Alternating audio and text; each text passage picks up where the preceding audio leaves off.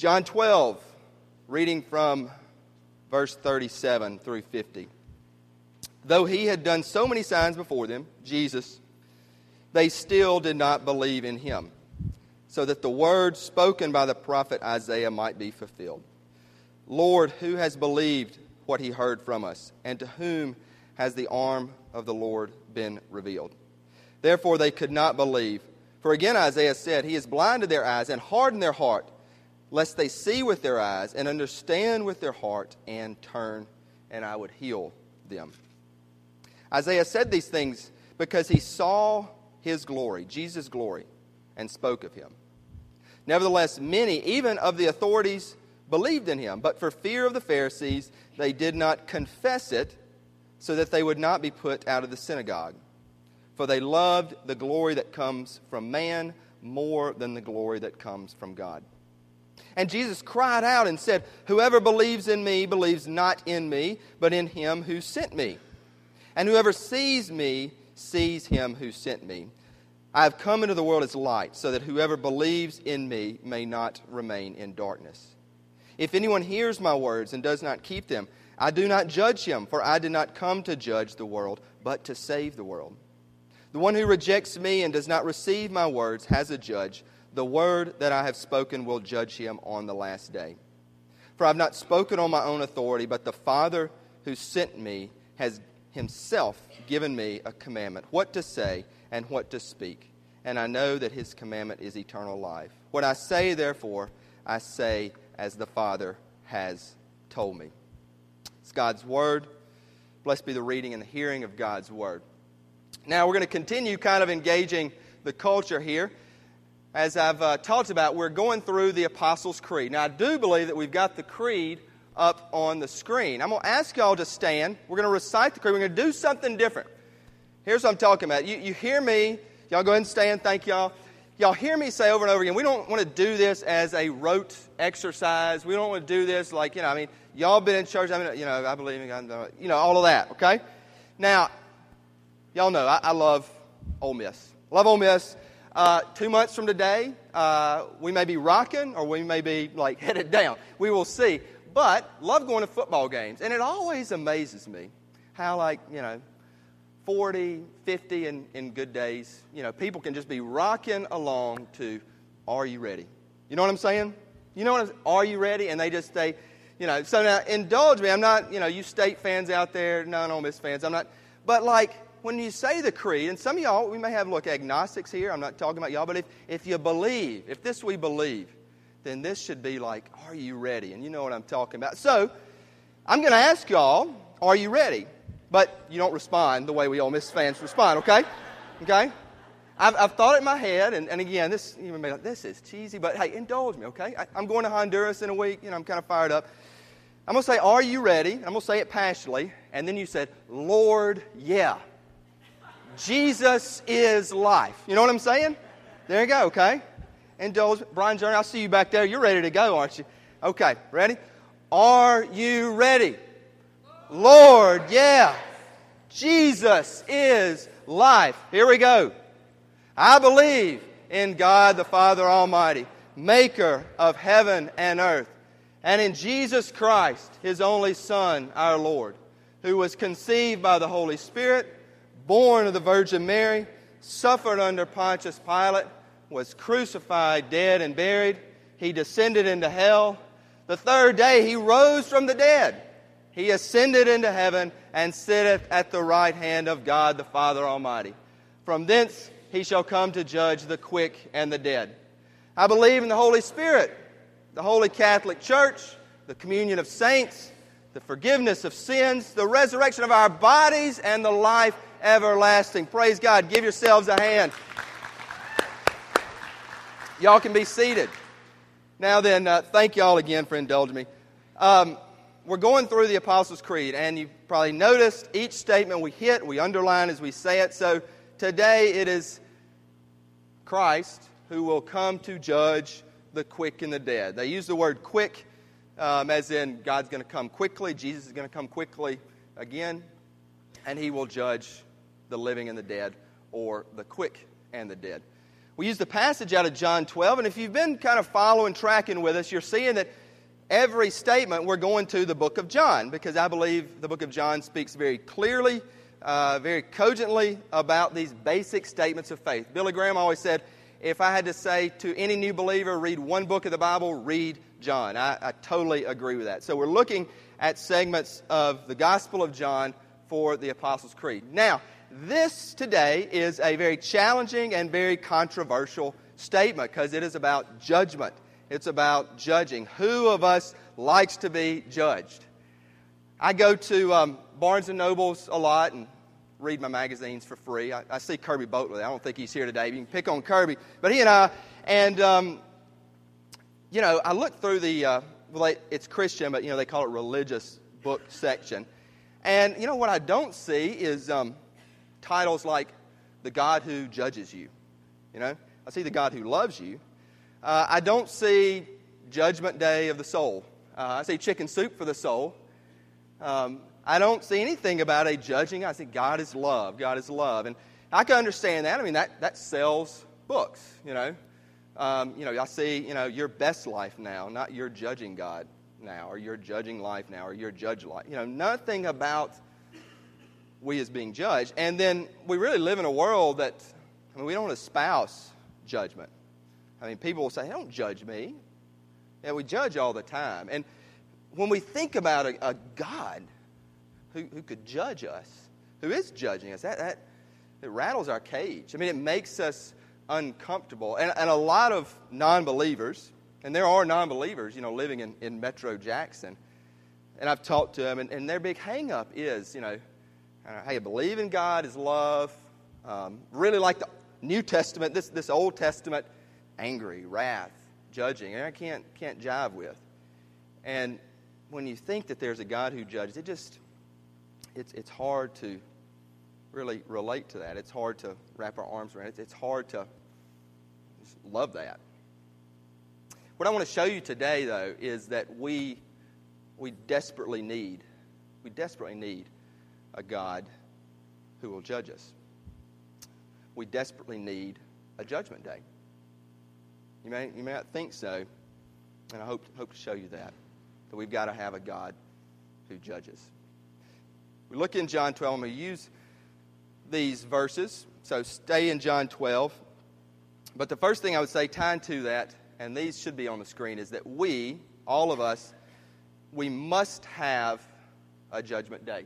There we go. We must have a judgment day. I'm going to give you a couple stories to show us, show us why. But before I do that, go back to your Bible. Verse 48, Jesus clearly says the words of Christ. says, The one who rejects me and does not receive my words has a judge. The word that I have spoken will judge him on the last day. Jesus says, We are going to have a judge. We're going to be judged. Verse 46, though, a little bit up, he says, I have come into the world as light, so that whoever believes in me may not remain in darkness. There's judgment, and then Jesus is light. What if Jesus is light and a judge? And that if we don't have judgment, we're in total darkness. Total darkness.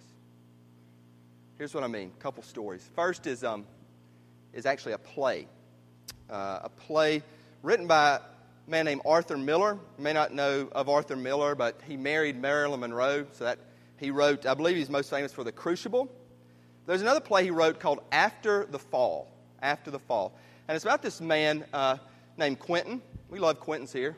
Quentin Whitwell, if he's, if he's here today. But we love our Quentin. Anyway, this guy, Quentin, Quentin um, was trying to be good his whole life, uh, did not believe in a higher power, definitely did not believe in judging or judgment. And, you know, just tried to live his life, trying to be the best person he could, trying to do the right things, get better and better. And there's a moment in the play where it says he, he realizes, if he believes he does, that the bench is empty. What does that mean? The bench is empty. There's no judge. What it means is if he feels like you know, there shouldn't be a God that judges, then, then all the good he's been trying to do, all the growth he's been trying to do is for naught. That, that it really is this world of chaos. That, that nothing we do matters. That if there's no judging God, then, then all the works that he is, he is striving for doesn't mean a flip. And it just, it broke him. He said, I realized the bench was empty and he was in darkness. It's like, tied to the Dark Knight, a world of chaos. Nothing matters. If we don't have a judging God, then the good we do does not matter. The, the going to Honduras to build houses, heal the sick, preach the God, it doesn't matter. The bench is empty. We've got to have a judging God. The bench has to be seated. Another reason. Um, I have a good buddy, uh, one of my one of my close friends. He uh, he was in naval intelligence, and um, so he's gone all over the world for the Navy or for intelligence. Went was served in Afghanistan. In the 90s, some of y'all may remember the, the war in Croatia, Bosnia, Serbia. Um, some of y'all may not remember, but Croatia, Bosnia, Serbia. If you look at a map of Italy, it's right to the right. Well, he was over there for uh, a year or two. And um, I was actually, uh, I mean, this is a whole other story. I won't get into I was backpacking through Europe before my pre pastor days. And he was like, hey, man, he emailed me, you need to come over to Croatia and see me. And I was like, okay. Was, had a war a couple years ago, but hey, I'll catch a ferry and uh, go over there. And so uh, I did, and uh, we rendezvoused for a couple days in Croatia. And it blew my mind some of the stories that he was telling me. Uh, it's, it's okay, I can say this now. He was actually posing as a businessman. He was in intelligence and trying to find war criminals in Croatia. And so it's the closest I've ever gotten to living vicariously through like a spy. We were going through these back alleys and streets of Croatia. He was telling me, I was like, wow, man, this is like cool. But anyway, I, I overindulged. Um, so he's telling me these, these horrible stories about cities being burned, throats being slit, literally, and all of this had happened really in the 90s during this, this war. I mean, it was ethnic cleansing, it was tribes against each other, nations against each other, pillaging cities. Fathers seeing their children get killed, children seeing their parents get killed, spouses seeing that. I mean, this was happening. So, my question for us is if you have to live through something like that, what do you do? How do we make sense of that? Do we respond another movie like, like Braveheart? Those y'all who see Braveheart, you know, he got his wife, his wife, his wife was killed. So what does Braveheart do?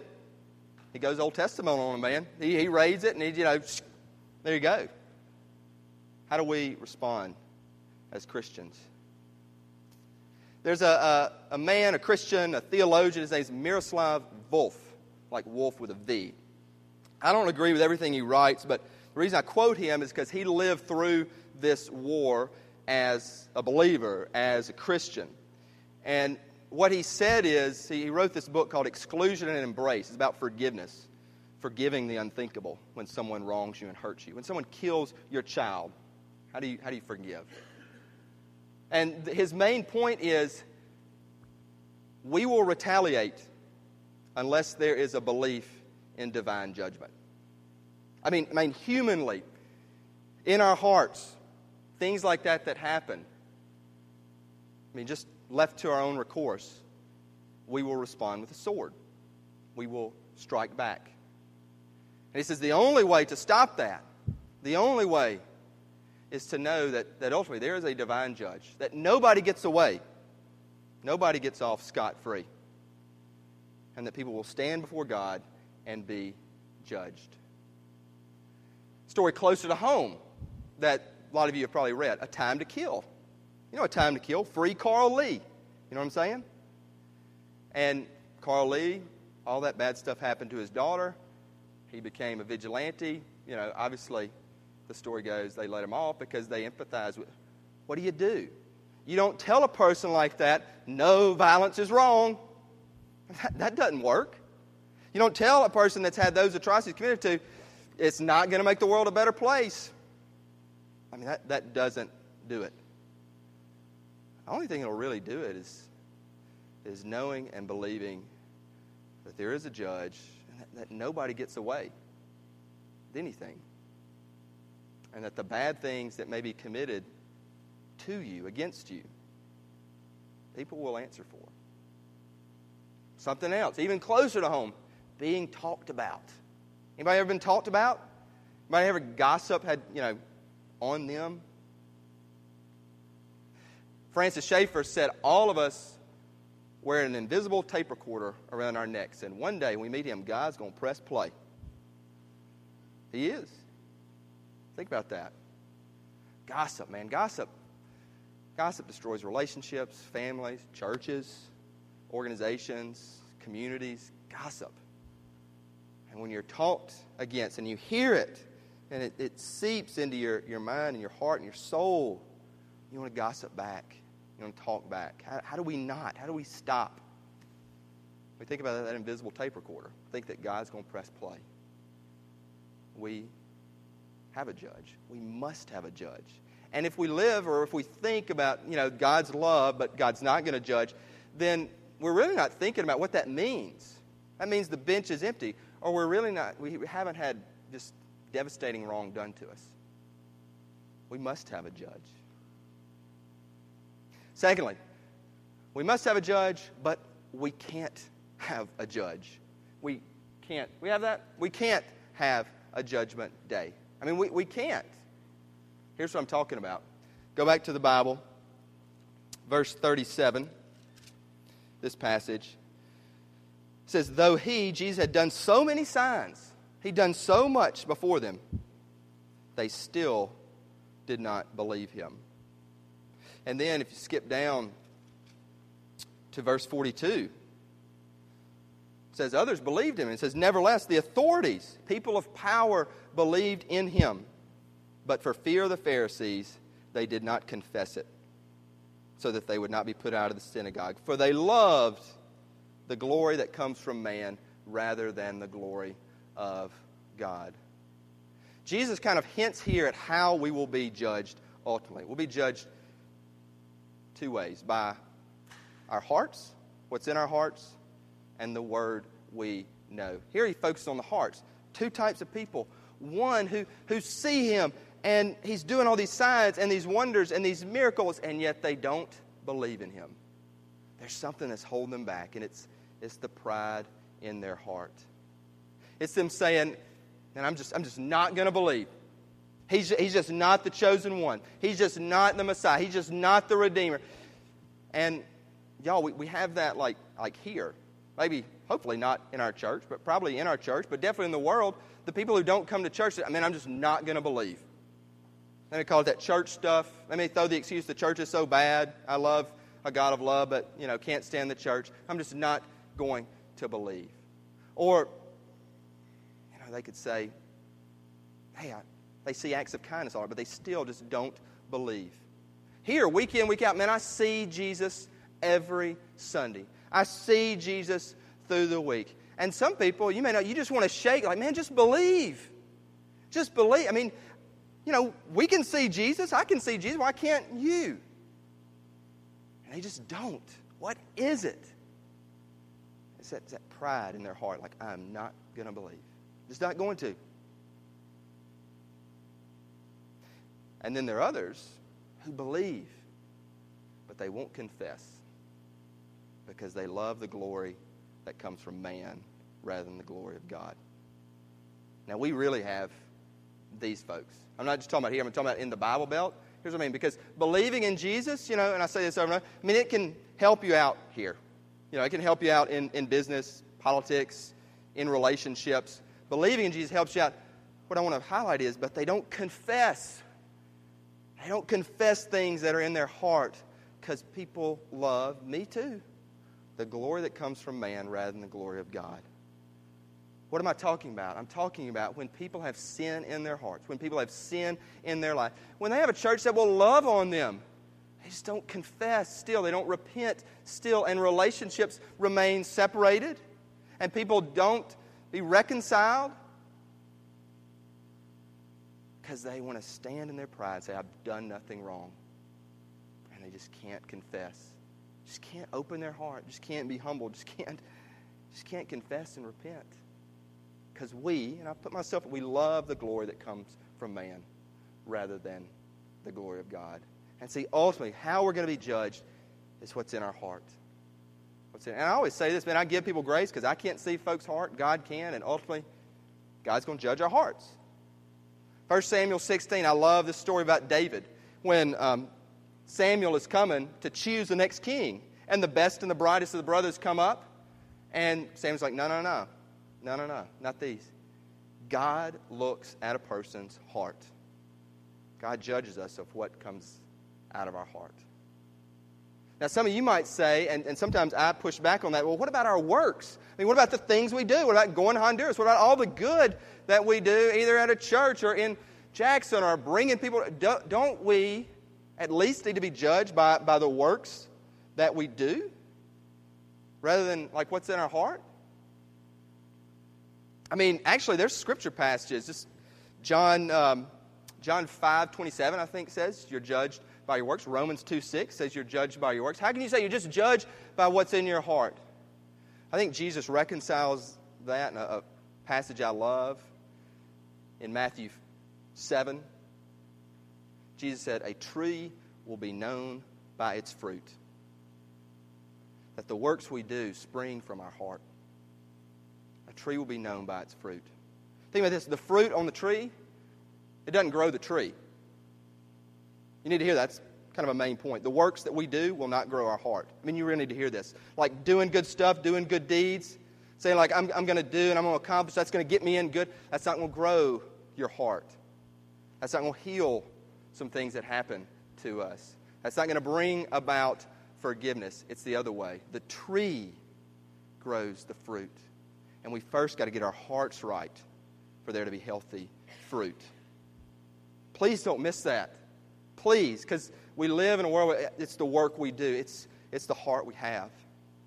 And the heart we have, when it is restored, when it's made right by an experience of the Holy Spirit and melted, then the work we do will be eternal and it'll be good fruit for a life, for a church, for a family.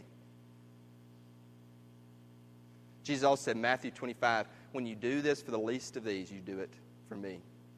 When we go to Honduras and we see these massively poor, broken people, flies, gnats all around their eyes, living on dirt and dust, don't just minister to them for the work. Minister, man, let your heart be melted.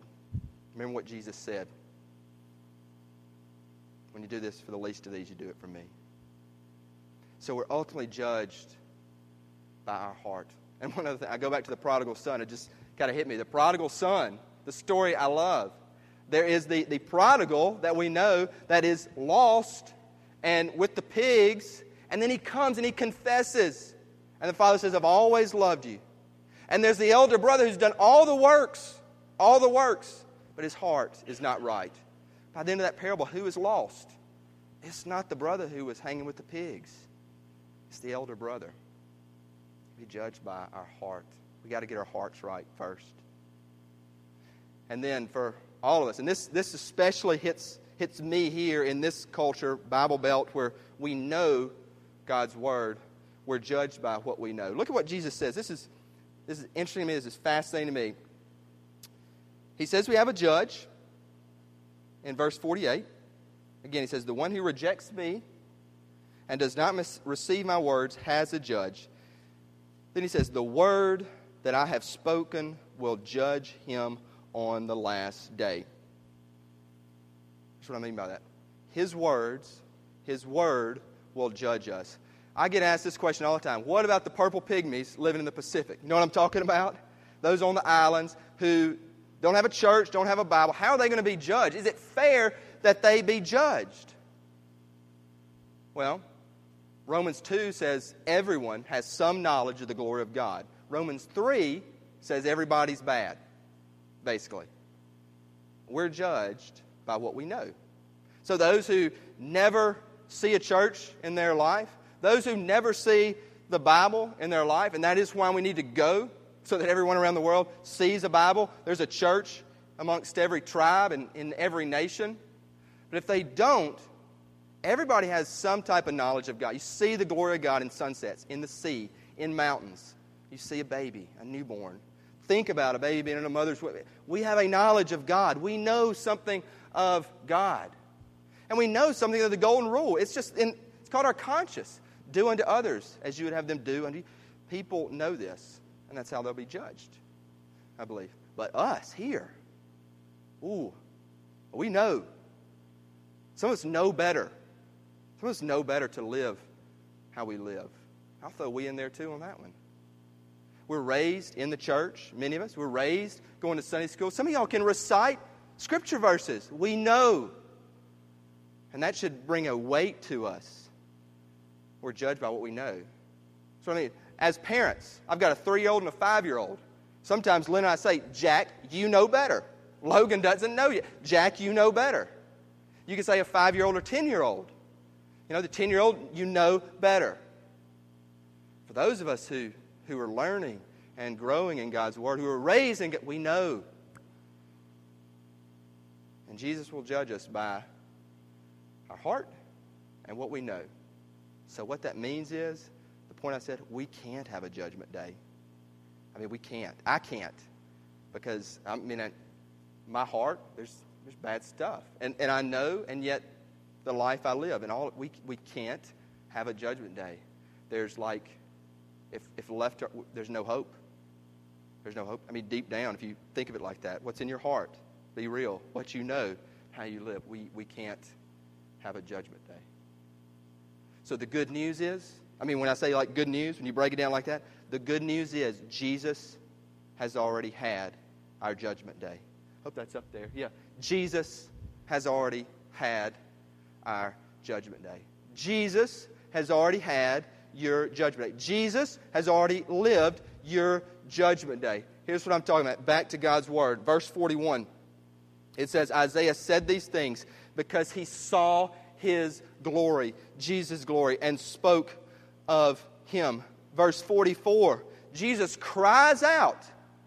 John puts that word, I think, intentionally explicitly. Jesus cries out because he's talking to folks who don't believe and those who do believe but can't confess. Jesus is crying out to people. He says, Whoever believes in me believes not in me, but in him who sent me. Jesus crying out, I am the way, I am the truth, I am the life. You desperately need a judgment day, but you can't have a judgment day. But I'm going to take on your sin and your offense and will die your judgment day.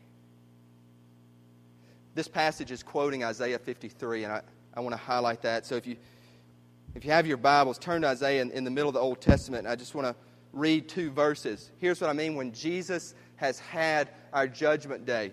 Listen to this Isaiah 53, verse 5 and 6. But he, and Isaiah is talking about our Savior, talking about Jesus, but he was pierced for our transgressions. He was crushed for our iniquities. Upon him was the chastisement that brought us peace. And with his wounds we are healed. And then all we, all of us, like sheep, have gone astray. We have turned everyone to his own way, and the Lord has laid on him the iniquity of us all. I go back to this over and over again. It's the greatest story and you see it in other stories. I highlighted Dark Knight, took on his crime. The greatest story, we can't have a judgment day. Jesus has been judged for us. Not only has he been judged, he is the judge. And we have a judge who was on the bench and stepped down and got beneath us. And as Isaiah said, he was crushed for our sins But with his wounds, we're healed. And yet we still go astray, and yet he still comes down from the bench and gets beneath us. That's the gospel. He has lived and died our judgment day. And that's good news. And so now, if you believe in him, you have had your judgment day. If you believe in him, he's stepped in for your judgment. And it's done. It's finished. I mean, that, amen? Amen. But the even better news, even better news, if you believe in Him, is that we can live between two judgments. That's what we're living between two. If you believe in Jesus, then you are, we are living between two judges. We've been judged, and Jesus saying, I've taken on all your sin. You've been judged. It's wiped free. But we look to another judgment. So when I say that, we can live between two. How, what does that mean? How do we live? It's like this we can live humbly. Ju- every one of you has been judged already this morning. Walking in here, where you've seated, greeting each other. I mean, we're all judged. We're judged about how our hair is, what we're wearing, you know, how we sounded, what we've done. Oh, you know, he's sitting there. They're sitting there. What's going on with that relationship? I mean, every, all of us do this process. We're all ju- We all know we're being judged. We all judge. We're all evaluated. Evaluated for our looks, evaluated for our job, evaluated for our lack of job, evaluated for our friends, for our relationships, for our. It's constant. Where we live, zip code, street. You know what I'm talking about. Living between two judgments, we can live boldly. We've been judged. We're free. Free by Christ. We can live humbly. We can confess sins, brokenness, be reconciled. And we can be willing to grow, grow in Christ, knowing that we're going to stand before Christ one day, the maker and creator of the universe, who has gotten beneath us to be our judge. And we're going to stand before him. And we can do so humbly, we can do so boldly, we can do so freely. That's good news. So, in terms of how we live today, thinking about God, Jesus, as a judge, He is our judge. He's been judged for us. We're washed clean. We can stand humbly and boldly in front of our Maker and say, you know, man, I did all I could. I did the best I could. You can stand with hand head held high. That's what I, I want for all of you. Some of you are just weighed down by how you're judged. I mean, by people, how you're evaluated. And live free because Jesus has stepped in. Live humbly and confess. And live boldly, living for Him. It's good news. Good news that we can stand before the one who will come to judge the quick, the living, and the dead. We can stand with head held high. Let's pray together. Heavenly Father, our judge, who has been our judge, that, that word has such connotations. I pray we would realize we, we desperately need a judge but yet we desperately can't have a judge. But Jesus has stepped down and just, he's been our judge already. And it's by his wounds, by his stepping down, by his death that we are healed. There there's some broken people in this place. They're broken people that, that look to feel good books like A Chicken Soup for the Soul or Your Best Life Now.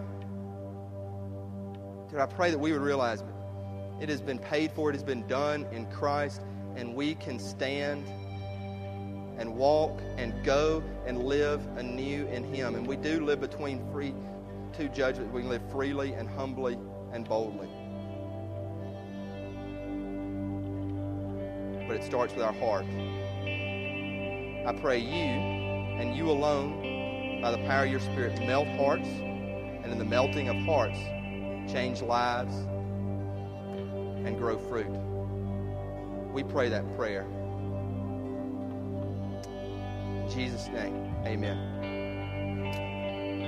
This morning we're going to take communion as the church family, not just the Bellwether Church family, Jesus' church family. We take communion regularly here, again, not as something uh, rote but that everybody has an opportunity to respond, to come to the Lord's table. The Lord who has stepped beneath us and taken on our offense and our crimes, and we're healed. But I pray as you come, you would not look at how you're judged by others. Pray you wouldn't come looking at the work you got to do today or the work you got to do in Honduras if you're going, or, or the work you're planning, that you'd look inside your heart. That's where it starts. And I pray all of us, me included, just pray over and over again God, melt my heart and confess to Him and be broken. And He restores and resurrects grows fruit in your life. Won't you join me in doing that?